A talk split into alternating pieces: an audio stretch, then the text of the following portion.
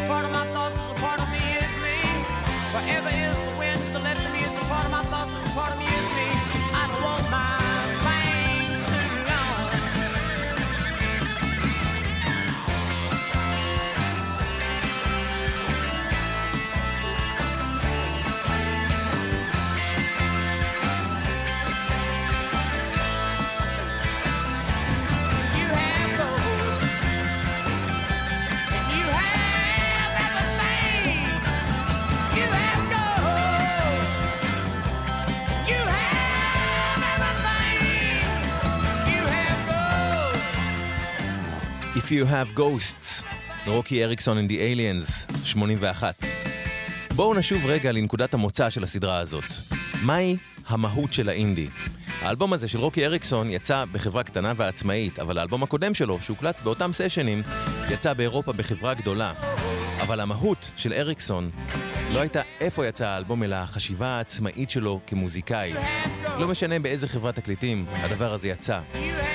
לעצמאות הזאת היו עוד אספקטים.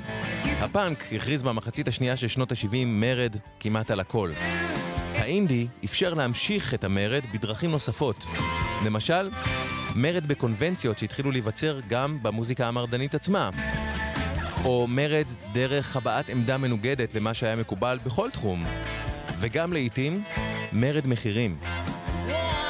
Theater of Hate שהוביל הסולן קירק ברנדון הייתה להקה בריטית שפעלה איפשהו מוזיקלית בין הלהקות הגותיות ללהקות ה Big Music. אלבום הבכורה שלה יצא ב-81 והוקלט בהופעה חיה.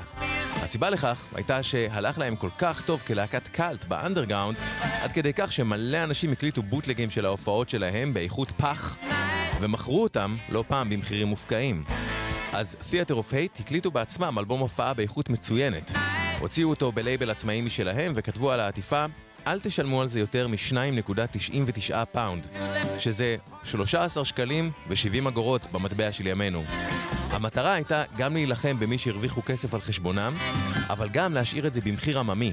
לתת לאינדי להיות משהו שלא רק אנשים שיש להם מספיק כסף יכולים לצרוך, אלא משהו שכולם יכולים להיות חלק ממנו. כל כך שונה מאיך שהרבה מאוד דברים באינדי מתנהלים בזמן שהסדרה הזאת משודרת. Theater of Hate.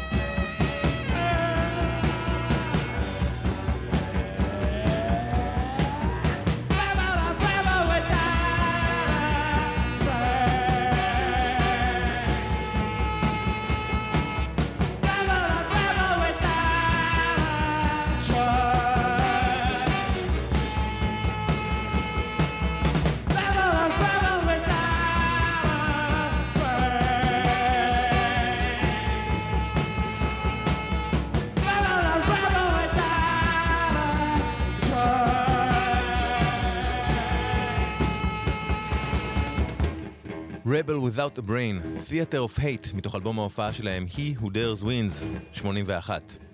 ב-Theater of Hate היה אלמנט של שבטיות, ששמענו בעוד להקות בפרקים קודמים, למשל אצל Siouxsie and the Banshees ו Echo and the Bunnymen.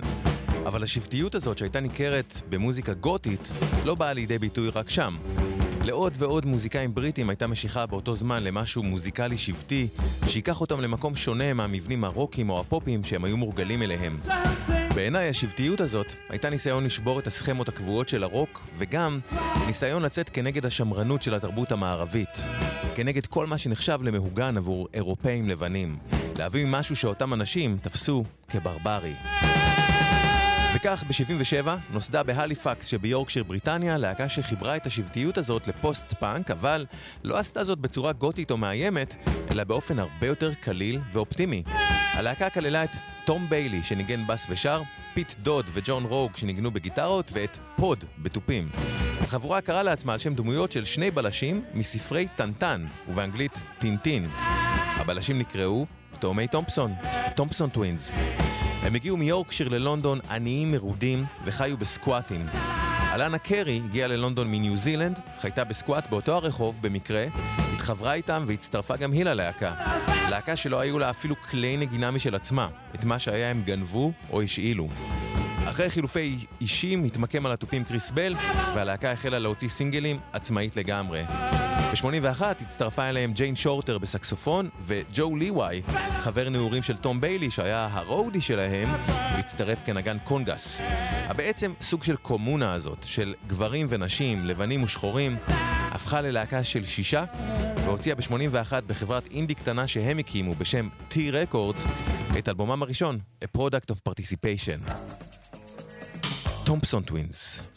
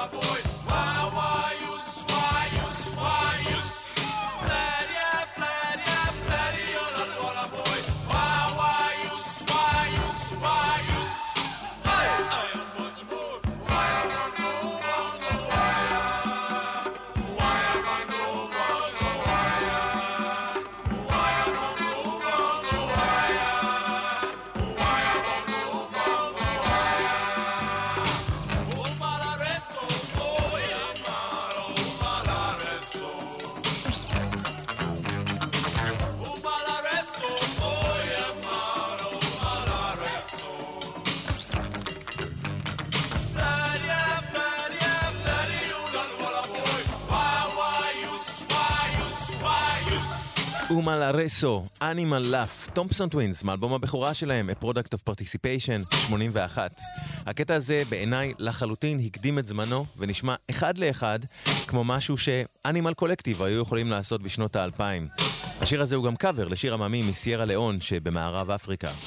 עוד ב-81, חברת התקליטים העצמאית דימון הוציאה את סינגל הבכורה של שרה דיילין, קרן וודוורד ושיבון פאהי, שלוש חברות מלונדון שקראו לעצמן בשם ששילב שני דברים שהן אהבו. הן רצו שתהיה תחושה טרופית שתגיע מהמוזיקה שלהן, ולכן הן השתמשו בשם ההרכב במילה בננה.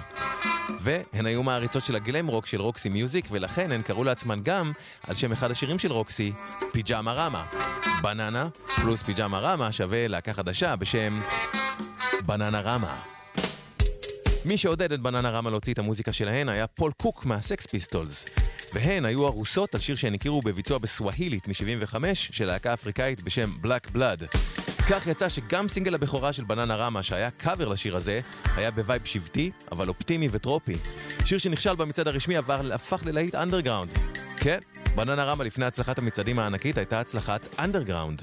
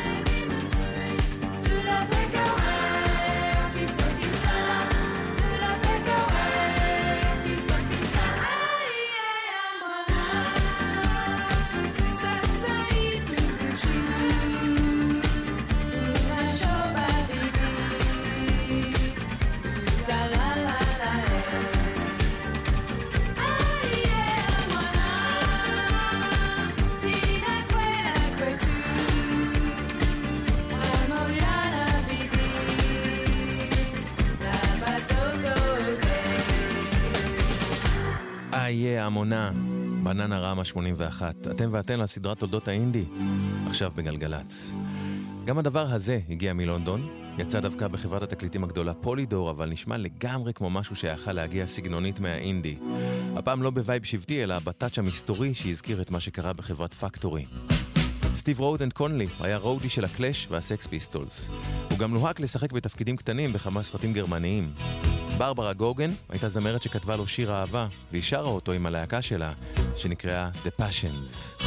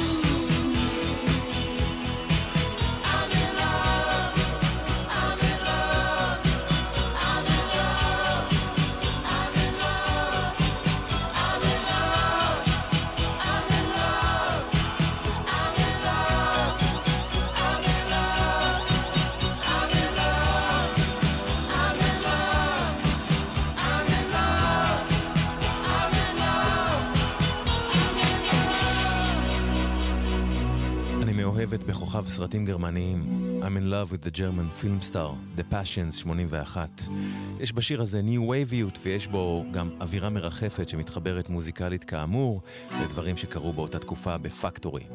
גם ב-81 הלייבל העצמאי פקטורי המשיך להיות מוקד לתשומת לב באינדי הבריטי, אפילו עוד יותר בעקבות התאבדותו של איאן קרטיס, סולן ג'וי דיוויז'ן.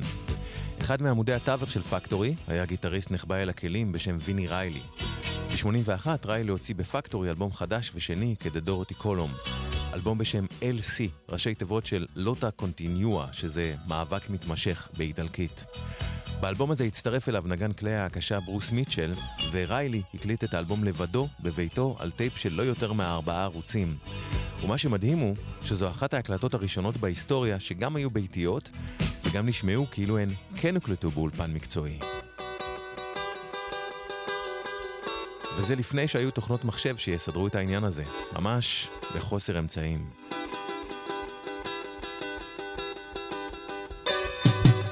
הקטע הזה מתוך LC הוא מחווה של ויני ריילי לזכרו של חברו איאן קרטיס. The Dorothy Column, The Missing Boy.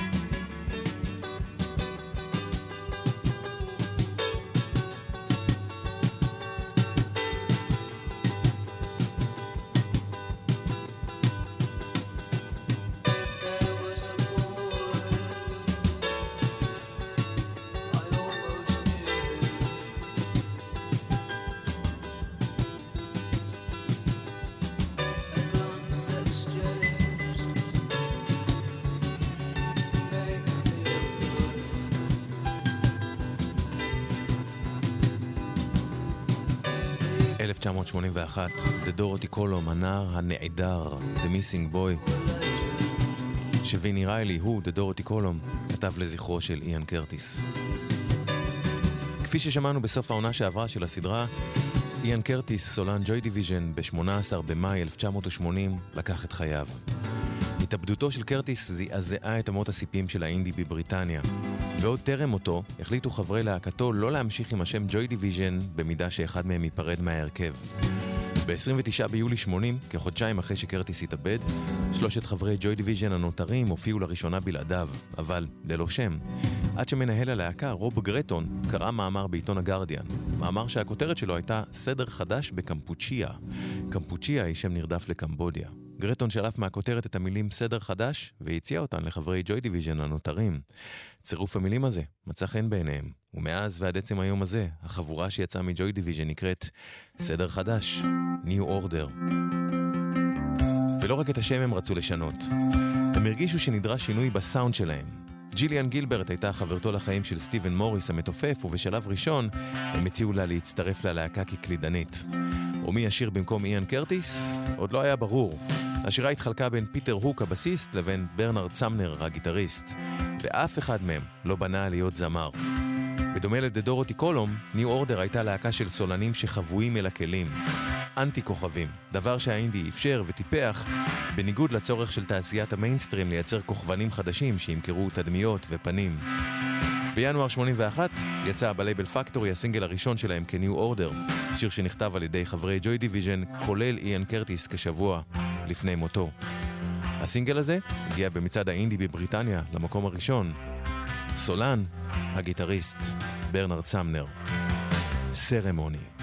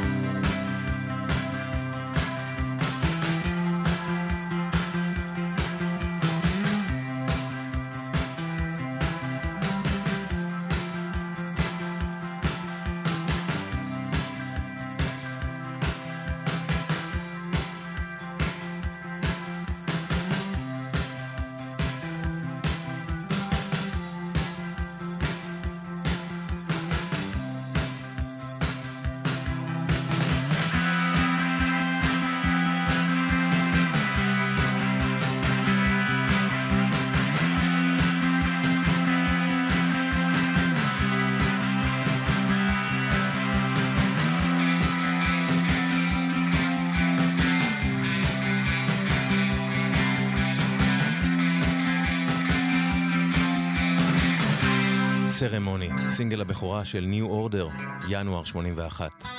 עברה כמעט כל השנה, ובנובמבר 81, פקטורי הוציאה את אלבום הבכורה של New Order, Movement. התקליט הזה נשמע כמו המשך ישיר ל Closer, אלבומם האחרון כג'וי דיוויז'ן, רק עם זמרים לא דומיננטיים.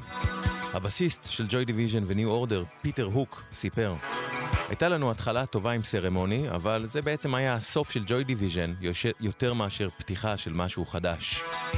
כשהגענו למובמנט, זו הייתה נקודת שפל אמיתית, בשבילנו ובשביל מרטין, האנט, המפיק. היינו מבולבלים מוזיקלית, בבלגן, מדוכאים. זה אחד משני השירים באלבום, אותם פיטר הוק שר. Dreams Never End. New Order, מתוך אלבום הבכורה שלהם, Movement.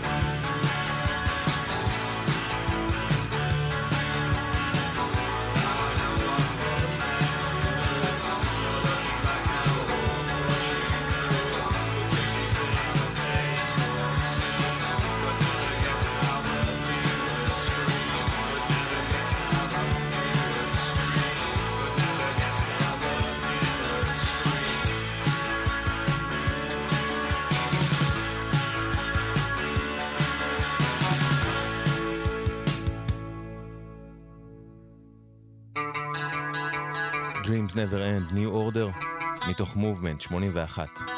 מרטין ניואל הוא מוזיקאי מאסקס בריטניה שהיה פעיל מאוד בהרכבים שונים כבר מתחילת ה-70's.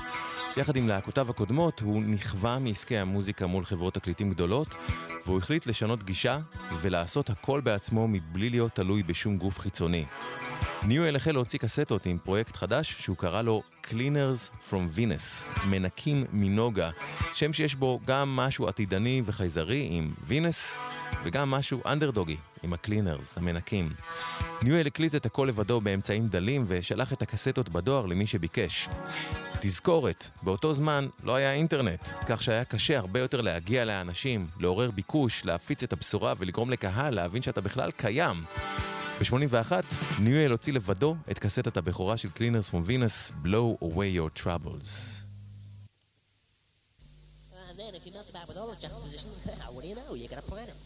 כמו ויני ריילי, גם ניואל השתמש בטייפ ארבעה ערוצים, אבל בחוכמתו, ניואל הפך מאותו רגע והלאה את דלות האמצעים שלו לאמירה אסתטית, של מוזיקה מלאת יכולות פופיות והומור עצמי שבוחרת להישמע כאילו היא הוקלטה במקום בו השמש לא זורחת. שנים מאוחר יותר, מה שנעשה על ידי Cleaners from Venus, יקבל את הכינוי הסגנוני lo-fi. לואו-פיי.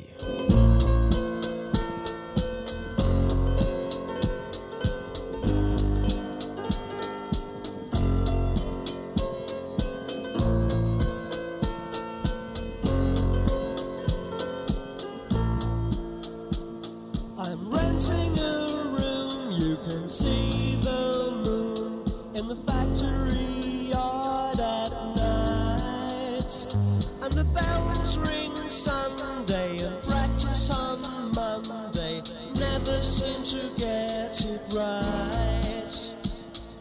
Weekend lovers knocking in the phone box.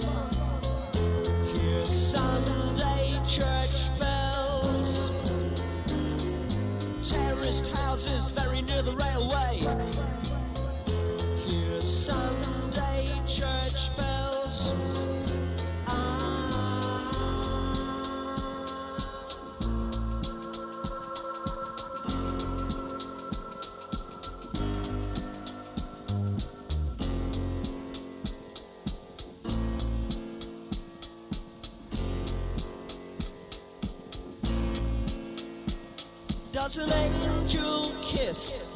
A cymbal splash? Do I tear myself away? It's a dangerous time near the railway line for the boy who came to stay.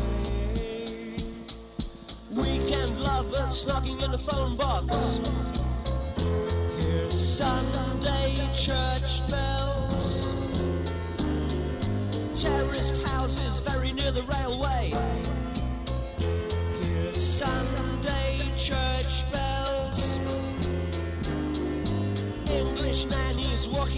Streets.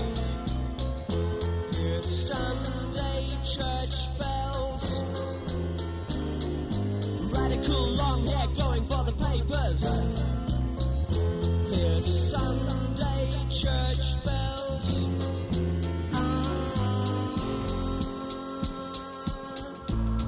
וייבנהו בלס, הלואו-פיי המוקדם של קלינרס פרום וינס, 81. אתם ואתן על גלגלצ, סדרת תולדות האינדי. עוד ב-81 הוציאה הלהקה הבריטית ג'פן את אלבומה החמישי והאחרון, טינדרם. ג'פן התחילה בכלל כלהקה גלם פופית שנשמעה כמו אחות של דורן דורן.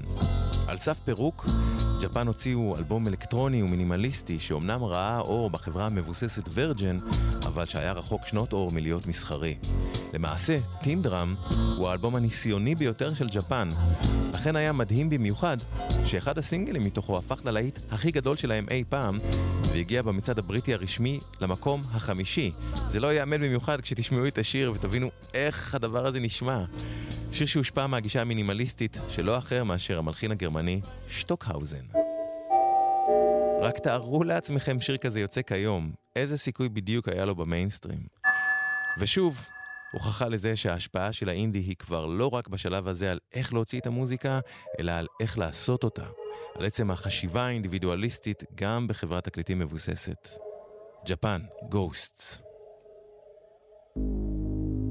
When the room is quiet,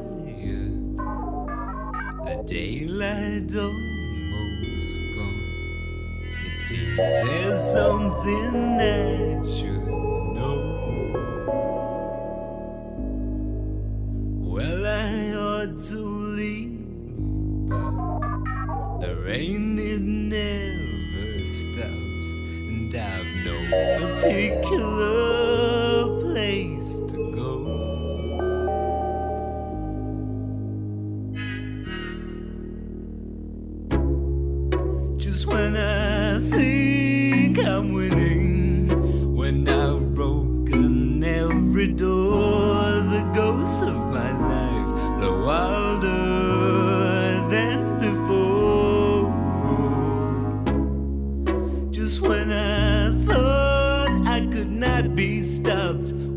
gem.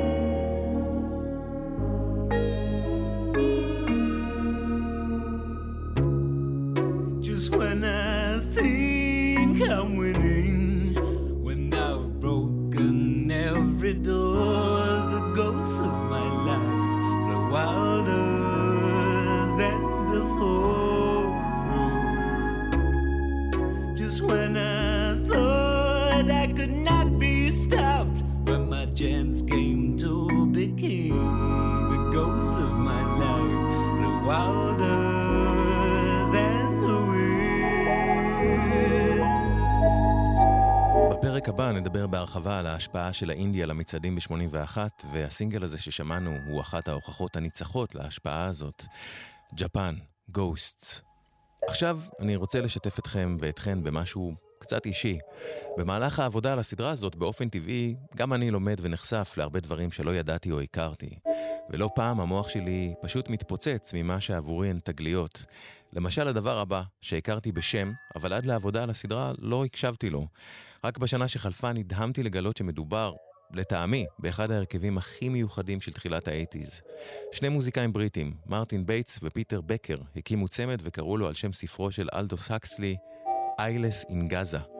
בהשראת סינגל הבכורה של Scritti Politti מ-78, שיצאה עצמאית לגמרי, Eyeless in Gaza פתחו לייבל עצמאי משלהם, ותוך שנה הכינו שני אלבומים חדשים שהם תכננו להוציא בו. רק שעוד לפני שהם הספיקו לשחרר אותם, נדלקו עליהם בלייבל האינדי צ'רי רד, החתימו אותם שם, וב-81 יצאו דרך צ'רי רד שני האלבומים הראשונים של איילס אין גאזה. הנה מתוך הראשון שנקרא Photographs as Memories. Vaguely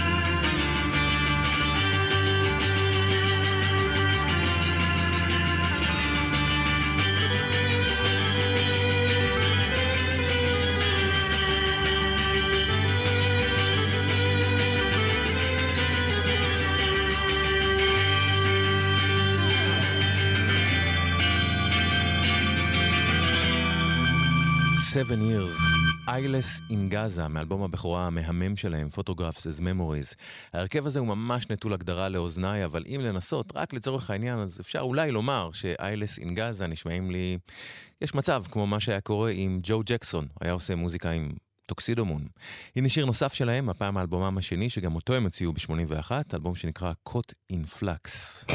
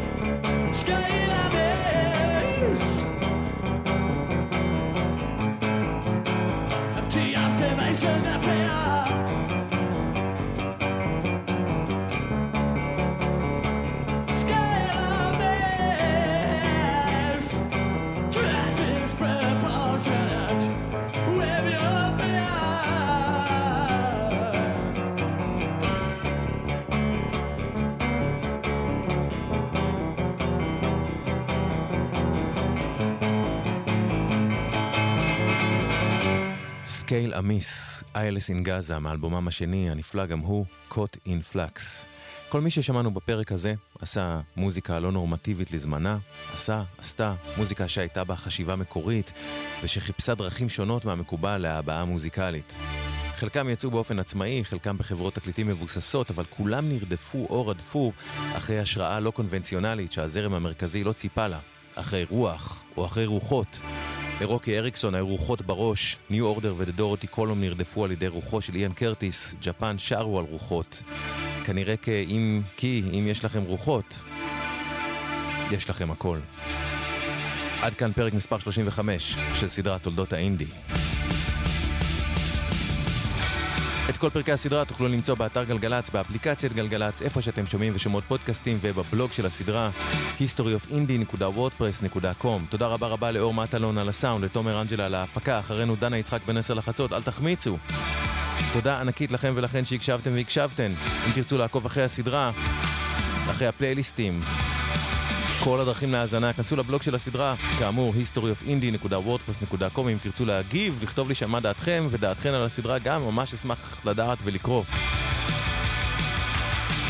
את הפרק הבא של תולדות האינדי אשדר בשני הבא בתשע כאן בגלגלצ ואשוב אליכם כבר מחר עם מוזיקה חדשה או מעולה בין תשע לעשר בערב. זהו זה, עד כאן, קוואמי כאן. שמרו על עצמכם ועל עצמכם, אוקיי? ורק טוב שיהיה לכם.